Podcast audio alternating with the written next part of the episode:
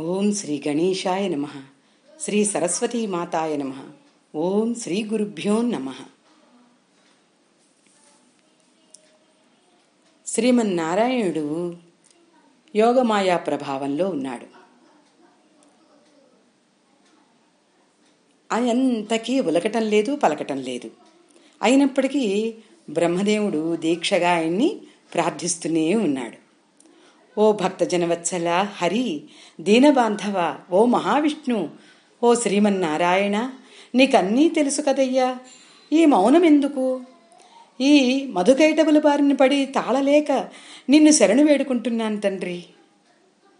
ఈ కష్టం నుండి నన్ను కాపాడే బాధ్యత నీదే కదా, దయచేసి మేలుకో తండ్రి, మేలుకో అంటూ ఇలా ప్రార్థిస్తూ స్తోత్రిస్తూనే ఉన్నాడు బ్రహ్మదేవుడు. అయితే ఈ ప్రార్థనలేవి ఆయన చెవికి చేరట్లేదు. ఎందుకంటే ఆయన యోగమాయకు లోబడి ఉన్నాడు కదా. ఉలుకు పలుకు లేకుండా అలా నిద్రలోనే ఉండిపోయాడు. చూశారా, రాక్షసులకు వరాలిచ్చిన తల్లి విష్ణువుని వశం చేసుకొని బ్రహ్మదేవుని బాధ పెడుతోందేమిటి అనుకుంటున్నాం కదా. ఏమీ లేదు, ఇదంతా ఆమె ఆడే నాటకమే. అందరూ ఆమెకు సంతానమే కదా. అలా బ్రహ్మదేవుడు ఎంత ప్రార్థించినా విష్ణుమూర్తి మేలుకోలేదు. అప్పుడు బ్రహ్మదేవుడు ఈ విష్ణువు కూడా యోగమాయా ప్రభావానికి లోనయ్యాడు, అందుకే పలకడం లేదు. ఇక ఇప్పుడు నన్నెవరు కాపాడతారు? నన్ను ఆదుకునేవారెవరు? ఇటువంటి దుస్థితి ఏమిటి నాకు? ఇలా మనసులో అనుకుంటూ బాధపడ్డాడు. తరువాత ఇలా బాధపడడం ఏంటి, బాధపడి నేనేం చేస్తాను, ఇప్పుడు నేనేం చెయ్యాలి అనేది ఆలోచించాలి అనుకున్నాడు. ఆలోచించగా అమ్మ, ఎవరికైనా కష్టంలో గుర్తొచ్చేది అమ్మే కదండి, అమ్మ గుర్తొచ్చేసింది. గుర్తొచ్చి నేను ఆ యోగమాయనే ప్రార్థిస్తాను, ఆమె నన్ను ఈ స్థితి నుండి తప్పకుండా కాపాడగలదు అని ఆ అమ్మ సంతోషించేలాగా స్తోత్రించటం, కీర్తించటం ప్రారంభించాడు. అమ్మే కదా ఎవ్వరికైనా ఈ జగత్తునంతటినీ కాపాడేది, ఈ జగత్తుకు అంతటికీ కూడా ఆధారం అమ్మే కదా. లలితా సహస్రనామం ఈ శ్లోకం విందామా? కరాంగుళి నఖోత్పన్న నారాయణ దశాకృతి మహాపాశుపతాస్త్రాగ్ని నిర్దగ్ధాసుర సైనిక. చూసారా, శ్రీమన్నారాయణుని దశావతారాలు కూడా అమ్మ చేతుల వేళ్ల గోళ్ల నుండి ప్రభవించాయట. ఆ దశావతారాల రూపాల్లో ఎన్ని మహత్కార్యాలు, ఎన్ని సత్కార్యాలు, ఎన్ని లీలలు, ఎన్ని మహిమలు, ఎన్ని రాక్షస సంహారాలు, అవన్నీ మనం ఎన్నగలమా? ఇక్కడ మనకేం తెలుస్తోంది? మనం సహజంగా ఏదన్నా బాధ కానీ, భయం కానీ ఇలాంటివి ఏమన్నా కలిగితే మన పక్కనున్న వాళ్ళకో, మన ఆత్మీయులకో, మన పిల్లలకో, ఎవరికో ఒకరికి చెప్పుకుంటాం. అయితే పెద్దవాళ్ళు ఏమంటారంటే, ముందుగా భగవంతుణ్ణి ప్రార్థించు, ఆయనకి చెప్పుకో. నీకు భయం వేసినా, బాధ వేసినా, ఏదైనా ఆలోచన వచ్చినా ముందు ఆయనకి చెప్పుకో, ఆయన తప్పకుండా నీ బాధో భయమో తప్పకుండా తీరుస్తాడు అంటారు. ఎందుకంటే ఆయన మనకి ఇంకా వీళ్ళందరికంటే కూడా దగ్గరగా ఉన్నాడు. ఎలా? అంతరంగమే కదా ఆయన నివాసం. లోపల చైతన్య స్వరూపిణిగా ఉన్నది ఆ భగవంతుడే కదా. అందువల్ల ఇలాంటివన్నీ మనకి తెలియడం కోసమే ఇక్కడ బ్రహ్మదేవుడి ద్వారా, విష్ణుదేవుడి ద్వారా మనకు తెలుస్తోంది. విష్ణువుని మనం దైవంగా ఆరాధిస్తాం. అయితే బ్రహ్మదేవుడికి తండ్రేగా. అందువల్ల అమ్మ ఇలా జరిపించి ఏంటంటే, తండ్రి పిల్లలకంటే, వాళ్ళకంటే, వీళ్ళకంటే కూడా మీ అందరి హృదయంలో ఉన్న నన్ను స్మరించండి ముందుగా అని చెప్పడం కోసమే మనకి ఈ నాటకం ఇలా ఆడించింది అని అనిపిస్తోంది. ఈ శ్లోకంలో మనం చదివిన దాని ద్వారా మనకి తెలుస్తోంది.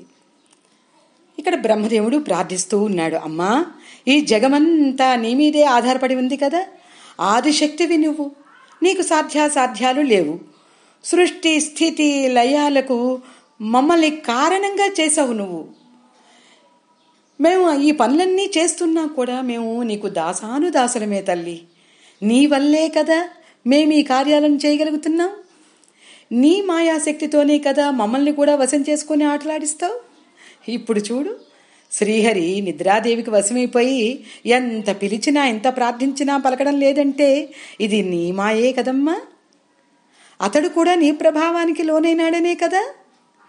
అమ్మా, నీవే స్వాహా మంత్రానివి, నీవే స్వధా మంత్రానివి, నీవే వషట్కారానివి, నీవే సంధ్యా గాయత్రివి, నీవే ప్రళయరూప కాళరాత్రివి, మృత్యురూప మహారాత్రివి, నీవే నిద్రాస్వరూప మోహరాత్రివి, లక్ష్మీస్వరూపిణివి, హ్రీంకార స్వరూపిణివి, బుద్ధిరూపిణివి నువ్వే.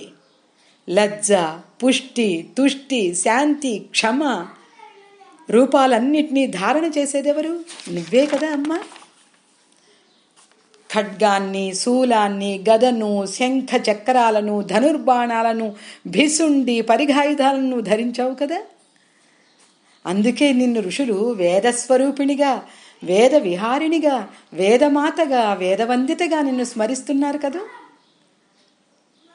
నాద బిందు కళ శ్రీ దుర్గా, వేద విహారిణి శ్రీ దుర్గా, వేద మాతృక శ్రీ దుర్గా, వేద వందిత శ్రీ దుర్గా, శ్రీ దుర్గా జయ దుర్గా, ఓంకార రూపిణి శ్రీ దుర్గా.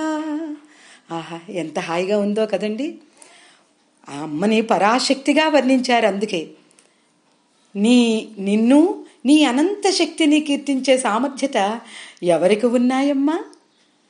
నీ అనంతోటి కోటి మహిమలను ఎవరు తెలియగలరు?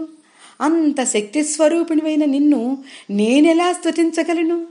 విశ్వజనని అమ్మా శ్రీహరిని యోగ నిద్ర నుండి లేపి ఈ మధుకైటపులను సంహరించగా ప్రేరేపించవమ్మా మాత, నీవే మాకు శరణు తల్లి అంటూ పరిపరి విధాల ప్రార్థిస్తూ ఉన్నాడు బ్రహ్మదేవుడు. అమ్మ పలకలేదు. బ్రహ్మదేవుడికి విపరీతమైన ఆవేదన కలిగింది. వెంటనే, అమ్మా, నీకు కూడా నన్ను కాపాడాలని అనిపించడం లేదా? వీరి నుంచి నన్ను నువ్వు తప్పించలేవా? అలా అయితే నువ్వే నన్ను వధించు.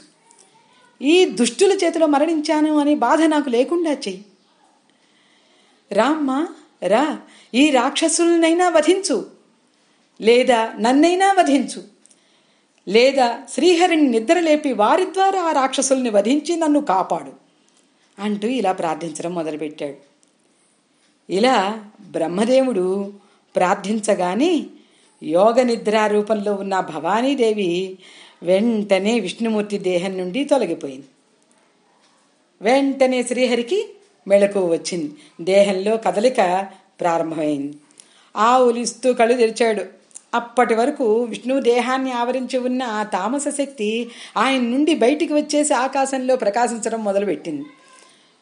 బ్రహ్మదేవుడు అమ్మకు మనసారా నమస్కరించాడు. అమ్మయ్యా, ఇంకా నా బాధ తీరుస్తోంది తల్లి అనుకున్నాడనమాట. ఇంతలో శ్రీహరి కళ్ళు తెరిచాడు. ఎదురుగ్గా బ్రహ్మదేవుడు. ఆయన ఆశ్చర్యపోయాడు. ఓ కమలాసన, నువ్వెందుకు దీనంగా ఉన్నావు? నీ తపస్సు ఏమైంది? ఏమిటి ఇలా వచ్చిన కారణం ఏమిటి అన్నాడు. అప్పుడు బ్రహ్మ, తండ్రి, నేనేం చెప్పను నా కష్టాలు. నీ నాభి నుండి నేను పుట్టినట్లే నీ చెవి గులిమి నుండి మధుకైటభులనే రాక్షసులు పుట్టారు. వారు నన్ను వధించాలనే కోరికతో ఉన్నారు. నాకు భయం వేసేస్తోంది వారి యుద్ధకాంక్ష చూస్తూ ఉంటే. నిన్ను శరణు కోరాలి, నువ్వు తప్ప నన్ను రక్షించేవారు లేరు, నిన్నే శరణు వేడాలని చెప్పని నీ దగ్గరికి పరుగును పరుగును వచ్చాను నాయన తండ్రి అన్నాడు. నన్ను కాపాడమని వేడుకున్నాడు. అప్పుడు విష్ణుమూర్తి, నీకొచ్చిన భయం ఏమీ లేదు. వారి ఆయువు మూడి ఇలా అల్లరి చేస్తున్నారు. వారి అంతు నేను చూస్తాను నాయన అన్నాడు. ఇంతలో ఆ రాక్షసులిద్దరూ అక్కడికి వచ్చేశారు. బ్రహ్మదేవుని చూసి, ఎందుకలా పిరికివాళ్లా పారిపోయి వచ్చావు? ఇతడు రక్షిస్తాడనా? మా బలం ఎంతో నీకు తెలుసా? మాకు తిరుగులేదు. మమ్మల్ని ఎదిరించి నిలబడగలిగిన వారే లేరు. మొదట నిన్ను చంపి తర్వాత ఇతన్ని కూడా వధిస్తాం. అందుకే రా, మాతో యుద్ధం చెయ్యి, లేదా మా కాళ్ళు పట్టుకో, కమలాసనాన్ని మాకిచ్చేసేయి అంటూ అహంకారంతో మాట్లాడడం మొదలెట్టారు. అప్పుడు విష్ణుమూర్తికి ఆగ్రహం వచ్చింది. వెంటనే వాళ్ళతో, ఓ రాక్షసులారా, మీకు ధైర్యం ఉంటే ముందు నాతో యుద్ధం చెయ్యండి, అంతేగాని దుర్బలుల మీద కాదు మీ ప్రతాపం, మీ యుద్ధ ప్రావీణ్యం నా దగ్గర చూపించండి, మీ అహంకారం వదిలిస్తాను, మీ కండ కావరాన్ని కరిగిస్తాను అన్నాడు. అంతే, ఇంకేముంది, ఆ నీళ్లల్లోనే యుద్ధం ప్రారంభమైపోయింది. ముందు మధుడు వచ్చాడు శ్రీహరితో యుద్ధం. అలా కొంతకాలం యుద్ధం జరిగింది. తరువాత మధువు వెళ్ళి విశ్రాంతి తీసుకుంటూ ఉన్నాడు. కైటభుడు వచ్చాడు యుద్ధానికి. అలా కొంతకాలం జరిగింది. తర్వాత మళ్ళీ కైటభుడు వెళ్ళి విశ్రాంతి తీసుకుంటూ ఉన్నాడు. మధు వచ్చాడు మళ్ళీ యుద్ధానికి. అలా వారు ఒకరి తర్వాత ఒకరు యుద్ధం చేస్తూ, ఒకరు యుద్ధం చేస్తూ, ఒకరు విశ్రాంతి తీసుకుంటూ కాలం గడుపుతూ ఉన్నారు. ఒకరి తర్వాత ఒకరుగా యుద్ధం చేస్తూనే ఉన్నారు. అయితే శ్రీహరి ఆపకుండా యుద్ధం చేస్తూనే ఉన్నాడు. ఆయన ఒక్కడు, వారు ఇద్దరు. 5,000 సంవత్సరాలు గడిచాయి. యుద్ధం ఎంతకీ తెమరడం లేదు.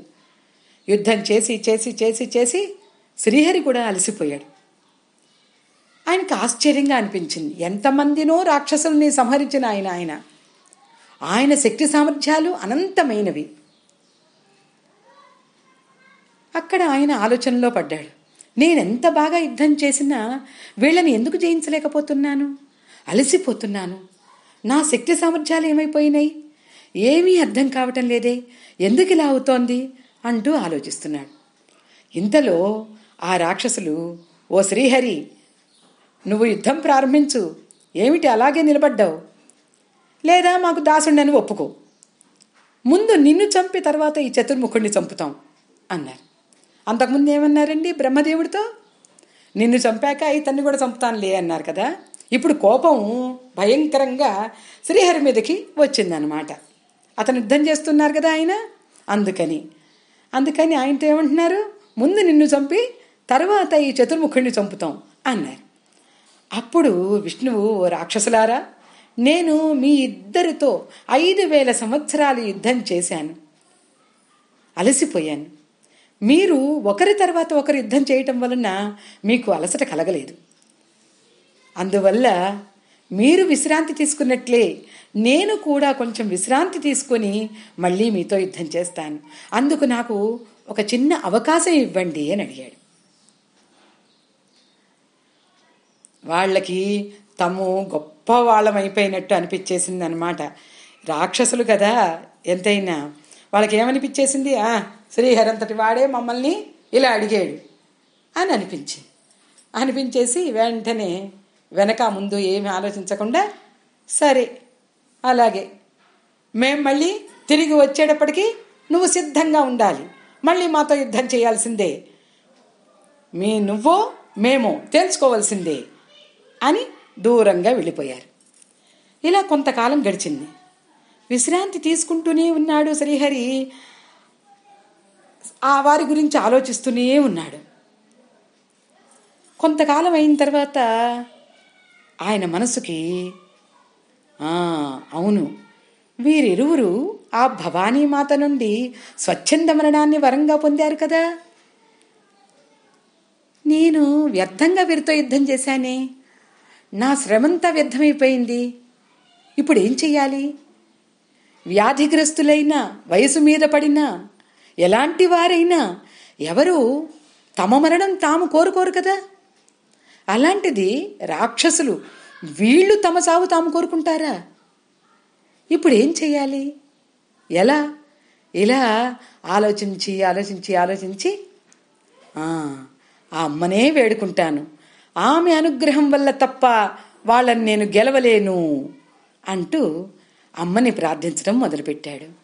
ఆ శ్రీమన్నారాయణుడితో కలిసి మనం కూడా అమ్మని ప్రార్థిద్దాం.